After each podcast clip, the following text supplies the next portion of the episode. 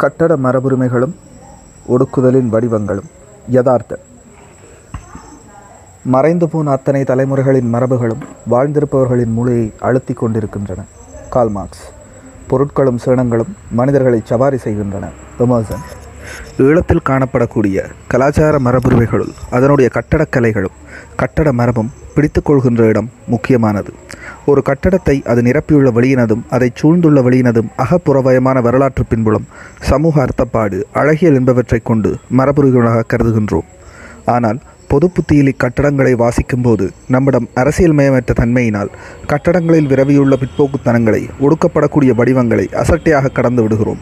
குறிப்பாக பொது புத்தியில் பயிலப்படும் அவற்றின் வரலாறு மரபுத்தன்மை கலைத்தன்மை அடையாள உணர்ச்சி என்பன நம்மை அக்கட்டடத்தினதும் வெளியினதும் அரசியலை புரிந்து கொள்வதற்கு இடமளிக்காமல் வைத்திருக்கின்றன.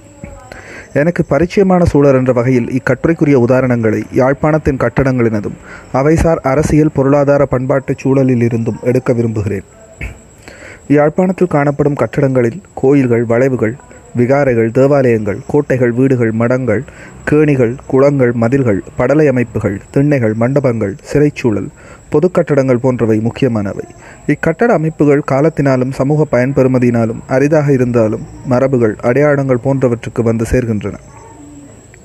ஆனால் வரலாற்று செய்திகள் மரபுகள் துன்பங்கள் என்பவற்றை சமூக பொதுப்புத்தி எதிர்கொள்ளும் விதம் ஆதிக்க வர்க்கத்தினால் மதத்தினால் சாதி அமைப்புகளால் ஆண்களினால் ஒழுங்கு செய்யப்படும் சமூக உளவியல் அடிப்படைகளை கொண்டவை என்பதை நாம் உணர வேண்டும். ஏனெனில் மரபுகளை வரலாற்றை அடையாளங்களை சமகாலத்தில் நின்று வாசிக்கும்போது இவ்வகையான பிற்போக்குத்தனங்களால் நிறுவப்பட்ட பொதுப்புத்தியின் கதைக்குள் எடுபடுவது மிகப்பெரிய அரசியல் விழிப்புணர்வற்ற சமூக புரள்வென்றே கருத வேண்டியிருக்கிறது. கட்டடங்களின் அரசியலை புரிந்து கொள்வதற்கு முடியாட்சி முறை வரலாறாக கருதப்படும் தொன்மம் காலனி ஆதிக்கம் சாதி மத ஒடுக்குமுறை போன்ற பிரச்சனைகளும் அயோக்கியத்தனங்களும் எப்படி கட்டட அமைப்புகளின் வரலாறு மரபு அடையாளம் மற்றும் அழகியல் நம்பிக்கைகளின் பின்னால் ஒழிந்து கொண்டிருக்கின்றன என்பதை இக்கட்டுரையில் விளக்க நினைக்கிறேன். தொன்மத்திற்கும் வரலாறுக்குமான குழப்பம் மரபுரிமைகளை வியாக்கியானப்படுத்துவதன் சிக்கலுக்குள் தொடர்ந்தும் இருந்து வருகின்றது. தொன்மம் வரலாறாகவோ கட்டாயமாகவோ உண்மையாகவோ இருக்க வேண்டிய அவசியமில்லாதது. வரலாற்றாய்வாளர் வேண்டி டோனிகர் நாம் வரலாற்றையும் தொன்மத்தையும் ஒன்று ஒன்று புரிந்து கொள்ள அவற்றை எப்படி பயன்படுத்துகிறோம் என்பதில் எச்சரிக்கையாக இருக்க வேண்டும்.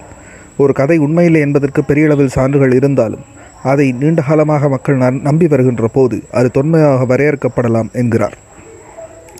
கட்டட மரபுகள் அது சார்ந்த நம்பப்படும் தொன்மங்களை வரலாறாக அணுகும்போது அது ஆபத்தான சமூக பெருமிதங்களுக்குள்ளும் பகுத்தறிவற்ற பொ தன்மையற்ற பொதுப்புத்திக்குள்ளும் சென்று சேர்கிறது. உதாரணமாக யாழ்ப்பாணம் வலிகாமம் பகுதியின் நிலாவரி என்ற இடத்தில் இருக்கும் இயற்கை மரபுரிமையாக தொல்லியல் சின்னமாகவும் கருதப்படும் பெரிய கிணறு அல்லது நீர்நிலையில்.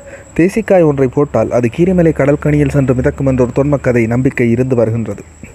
ஆனால் இது விஞ்ஞான ரீதியாக நிரூபிக்கப்படவில்லை. அதே நேரம் இது தொடர்பாக ராமாயண கதையுடன் தொடர்பட்ட தொன்மக்கதை ஒன்றும் இன்றும் நிலவி வருகிறது. அதுபோல இலங்கையின் பல்வேறு இடங்களில் இருக்கின்ற காலடி போன்ற இயற்கை அமைப்பு சிவனுடையது புத்தருடையது அனுமாரனுடையது சீதையினுடையது ராமனுடையது என்ற தொன்மங்கள் நிலவுகின்றன. ஆனால் அவை வெறும் இயற்கை வார்ப்புகளாகவும் தொன்மக்கதைகளாகவுமே உள்ளன. இவற்றை நாம் வரலாறாக வரன்முறைப்படுத்துவது முறையன்று அடிப்படையில் வரலாறு சான்றாதாரங்களின் வழியாக அறிவார்ந்த தர்க்கங்களின் ஊடாக தீர்க்கப்பட வேண்டிய உண்மைகளின் நிலவரத்தை கூறுவது. எனவே தொன்மத்தினுடைய தன்மைகளையும் வரலாற்றின் தன்மைகளையும் வேறுபடுத்தி புரிந்து கொள்ள வேண்டும். இதைப்போல தான் பல்வேறு கட்டட அமைப்புகள் மீதும் சொல்லப்படுகின்ற கதைகளை நாம் தொன்மமாகவே வாசிக்கவும் அவற்றின் சமூக இருப்பை பார்க்கவும் வேண்டியிருக்கிறது. யாழ்ப்பாணத்தில் காலனி காலத்தில் அமைக்கப்பட்ட மந்திரிமனை சங்கிலியன் தோப்பு தோரணவாயில் என்பன யாழ்ப்பாணத்து மன்னர்களினுடையது என்ற பொது நம்பிக்கையும் கதைகளும் இருக்கின்றன.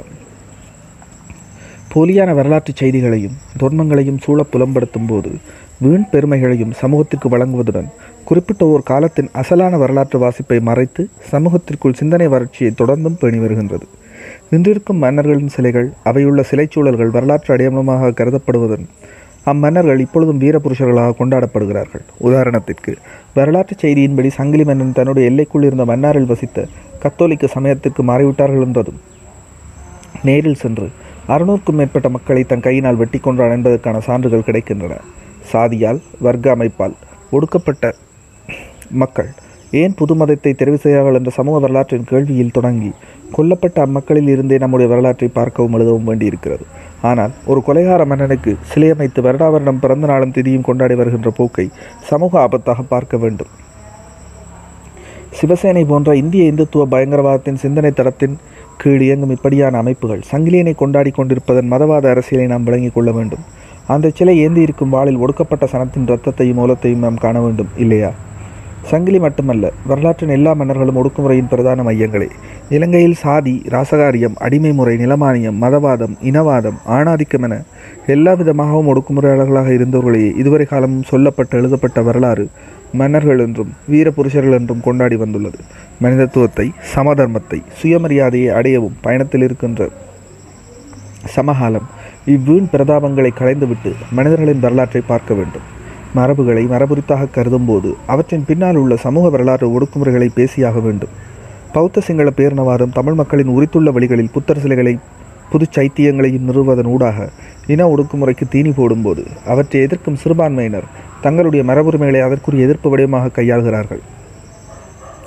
ஆனால் இருக்கின்ற மரபுரிமைகளை சரியாக வாசிக்கவோ ஆவணப்படுத்தவோ அக்கறை இல்லாது புதிய கட்டடங்களை நிறுவுவதன் ஊடாக அவற்றுக்கு இன மத அடையாளங்களை செருக்காக வழங்குவதன் மூலம் பெரும்பான்மை ஒடுக்குமுறை சக்திகள் செய்யும் அதே வேலைகளையே திரும்பவும் செய்கிறார்கள். இது பலங்கொண்ட பெரும்பான்மையினரின் ஒடுக்குமுறைக்கு உதவுமே தவிர அந்த ஒடுக்குமுறைக்கு எதிரான மாறப்போவதில்லை. திருட்டு லிங்கங்களையும் அவற்றுக்கான ஆலயங்களையும் நிறுவுவதும் அவற்றுக்கு வரலாற்றுச் சான்று பண்பாட்டு வளர்ச்சியற்ற புராணத் தொன்மமான ராவணனின் பெயரை இடுவது போன்ற பிற்போக்கான செயற்பாடுகள் மூலம் இந்து அடையாளத்தை மதவாரத்தை கொண்ட வழியாக மாற்றுவதை கண்கூடாக காண்கிறோம். யாழ்ப்பாணம் நாவற்குழியில் பேரின பௌத்தம். விகாரை ஒன்றை அமைக்கும் போது பக்கத்தில் நூறு லிங்கங்களை கொண்ட தனியார் திருவாசக அரண்மனை ஒன்றையும் அக்கோயில் பரிபாலனத்தை சேர்ந்தவர்களே சிவபூமி அருங்காட்சியகம் ஒன்றையும் அமைப்பது அவ்விகாரை செய்கின்ற செயலுக்கு சற்றும் சளைத்ததல்ல என்பதே உண்மை. இந்த திருவாசக அரண்மனையும் அருங்காட்சியகமும் இந்திய இந்துத்துவ பயங்கரவாதத்தின் முகவர்களாக மாறுவதும் அந்த கருத்தியர்களை விதைப்பதும் தான் கள நிலைமையாக இருக்கின்றது. வடக்கை பொறுத்தவரை தேசிய தெல்பொருள் அருண்பொருட்காட்சி சாலை பழுத்த சாதிய ஒடுக்குமுறையாளரான ஆரம்ப நாவலரின் வீட்டுச் சுவற்றின் அருகே ஒரு இருண்ட குகை போன்ற கட்டடத்தில் எவ்வித முறையான பாதுகாப்போ அருங்காட்சி அழகியல் வெளியோ என்று கிடக்கின்றது? அதை கேட்பாரில்லை. இலங்கையில் இருக்கக்கூடிய அருங்காட்சியகங்களில் நான் பார்த்த மட்டில் மிக மோசமான அருங்காட்சியகம் யாழ்ப்பாணம் தொல்பொருள் அருங்காட்சியகம் என்றுதான் சொல்வேன். தனியார் மத அருங்காட்சியகங்களை அமைக்கும் பிறழ்வின் காலத்தில் அசலான வரலாற்றுச் சான்றுகள் மக்கி அழியும் துயரத்தை எதிர்கொண்டிருக்கிறோம். அரும்பொருட்கள் தொல்பொருட்கள் மரபுரிமைகள் தனியார் மயமாக்கப்படுவதும் மத அடையாளங்களை பூணுவதும் சமூகத்தின் பேரழிவுக்கான முத்தாய்ப்பாகவே கருத வேண்டும். நிறுவனமயப்பட்ட பேரினவாத பௌத்த அடையாளங்கள் ஒடுக்குதலுக்கு வரும்போது புதிய வரலாற்றை உருக்குவத உருவாக்குவதாக நினைத்து கொண்டு இந்து அடையாளங்களை உருவாக்குவதன் மூலம் அசலான வரலாற்று மரபுரிமை சான்றுகளையும் அவை பற்றிய சிந்தனைபூர்வமான அறிவார்ந்த உரையாடல்களையும் தவிர்க்கிறோம். நாகதீபம் கந்தரோடை முதலானவற்றின் பண்பாட்டு இருப்பின் மீதும் உருத்தின் மீதும் பேரின நிறுவனமானது மேலாண்மையை எடுத்துக்கொள்ளும் போது நம்மால் நம்முடைய வரலாற்றை பேசக்கூடிய சான்றுகளையும் ஆவணங்களையும் சிந்தனைகளையும் முன்வைக்க முடியவில்லை. பல்கலைக்கழகங்கள் உறங்கு நிலையில் பல்கலைக்கழக இருந்து மீள்வதா இல்லை. ஆய்வாளர்கள் பிரச்சனை இல்லாத வலயங்களுக்குள் நிலையெடுத்துக் கொள்கிறார்கள். மாற்றான அறிவுபூர்வமான உரையாடல்களையும் மரபுரிமைகள் மீது மேற்கொள்ள முடிவதில்லை. உதாரணத்துக்கு மேற்சொன்ன நாகதீபம் கந்தரோடை முதலான கட்டட மரபுரிமைகள் தொடர்பாக தொன்மக் கதைகளிலும் வரலாற்றுச் சான்றுகளிலும் பெருமளவில் விர விரவி இருக்கக்கூடிய தமிழ் பௌத்தம் பற்றிய அறிவியல் பூர்வமான வரலாற்று உரையாடலை மேற்கொள்வதற்கு துறை சார்ந்த புலமையாளர்கள் எத்தனை பேர் தயாராக இருக்கிறார்கள்? தனிநபர்களை விட்டுவிடுவோம் புலமை மரபின் மையமாக விளங்கக்கூடிய இப்பல்கலைக்கழகங்களில் அசமத்துவமும் கள்ள மௌனமும் எத்தகையது? ஒரு பல்கலைக்கழகம் கட்டடமாக இருப்பதும் கலைக்கூடமாக இருப்பதற்குமான இடைவெளியில் பல்கலைக்கழகங்கள் எங்கே நிற்கின்றன? இங்கே வரலாறு தொல்லியல் மரபுரிமை பற்றிய வாசிப்பும் செயற்பாடும் குறைவாகவே நிகழ்கின்றன. அவற்றில் இருக்கக்கூடிய மிகப்பெரிய பலவீனம் அவை கொண்டிருக்கக்கூடிய அரசியலற்ற தன்மையாகும். மரபுரிமைகளின் தொல்லியல் சான்றுகளின் அரசியலை பேசுவதில் இருந்து அவை பெரும்பாலும் தப்பிச் செல்கின்றன. கட்டடங்களோ இதர கான்வியட் கலைகளோ மரபுரிமைகளோ கொண்டுள்ள மதவாதம் சாதிய அசமத்துவம் போன்றவற்றை தவிர்க்கும் அரசியல் மயமற்ற தன்மையே புலமைத்துவ வழியில் காணப்படும் போது சாதாரணமாக மக்களின் பொது புத்தியை அரசியல் மயப்படுத்தலுக்கு எடுத்து வரக்கூடிய தூரத்தையும் இடர்களையும் உள்ளுணர முடிகிறது இல்லையா? தொன்மங்களும் மத நிறுவனங்களும் கொண்டுள்ள கட்டடங்கள் மீதான மேலாதிக்கத்தைப் போலவே சாதிய சமூகமும் கொண்டுள்ள ஆதிக்கத்தையும் உருவாக்கிவிட்டுள்ள பொதுப்புத்தி ஆபத்துக்களையும் நாம் உரையாட வேண்டும். இலங்கையில் சமூக பங்கு பெற்றல் சரிவாக இருக்கக்கூடிய சமூக நிறுவனங்களாக ஆலயங்கள் தேவாலயங்கள் விகாரைகளை குறிப்பிட வேண்டும். குறிப்பாக ஆகமமயப்பட்ட பாரியதும் சிறியதுமான பழைய இந்து கோயில்கள் காலனிய காலத்தைச் சேர்ந்த தேவாலயங்கள் பழைய விகாரைகள் என்றும் மதச்சார்புத்தன்மை நீக்கப்படாத ஏராளமான கட்டட மர உரிமைகள் காணப்படுகின்றன. இங்கே மத மையத்தோடு இணைந்து சாதியும் பின் உள்ளதை அவற்றின் வரலாறு அழகியலின் பின்னால் மறைந்துவிட முடியாது. அசலான பௌத்த நெறி சாதியத்தை ஏற்காத ஒன்று. ஆனால் நிறுவனமான இலங்கை பௌத்தம் ஆரிய நம்பிக்கைகளால் ஒடுக்கும் அர அரசவை பண்பாட்டு பகைப்புறத்தால் பெரிதும் கட்டியெழுப்பப்பட்ட ஒன்று. இங்கே எடுத்து வரும்போதே அதன் சாரம் நிறுவனமயப்படுத்தப்பட்டு அரசிடமிருந்த அரசருக்கு கையளிக்கப்பட்டது. அதனிடம் சிங்கள மக்களிடையே இருக்கக்கூடிய சாதியத்தன்மைகள் வரலாற்று காலம் அங்கு இருந்து வந்துள்ளதை மனங்கொள்ள வேண்டும்.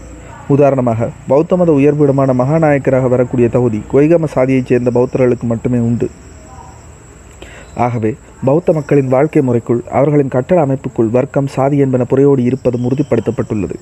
இலங்கையில் காணப்படும் மத நிறுவனங்கள் பெரும்பாலும் நிறுவனமயப்பட்ட வர்க்க நலன்களை சாதிய நலன்களை பேணுவதை கொண்டவையே தவிர அவை மக்கள் மைய அமைப்புகள் அல்ல.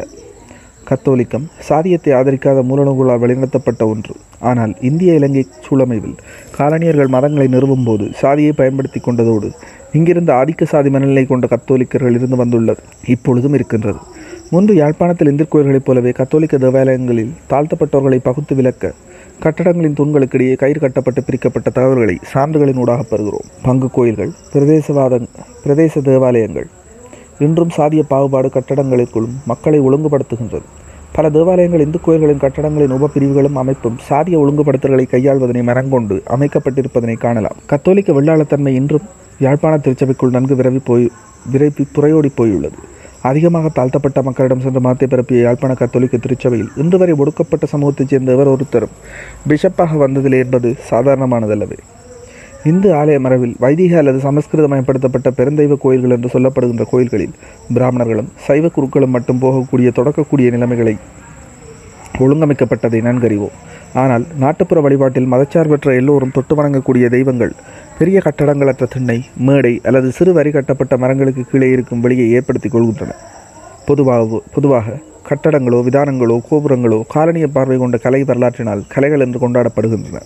ஆனால் பெரும் வெளியை நிறைத்த கட்டடங்கள் உள்ள அமைப்பு சாதியை பாதுகாக்கவும் கட்டடங்கள் குறைந்த வெளி அதிகமாக உள்ள சா அமைப்பு சாதியற்ற பாகுபாடற்ற வெளியை கொண்டிருப்பது கவனிக்க வேண்டியது. கோயில் அமைப்புக்கு அடுத்தபடியாக மடங்கள் அல்லது அம்பலங்கள் முக்கியம் பெறுகின்றன.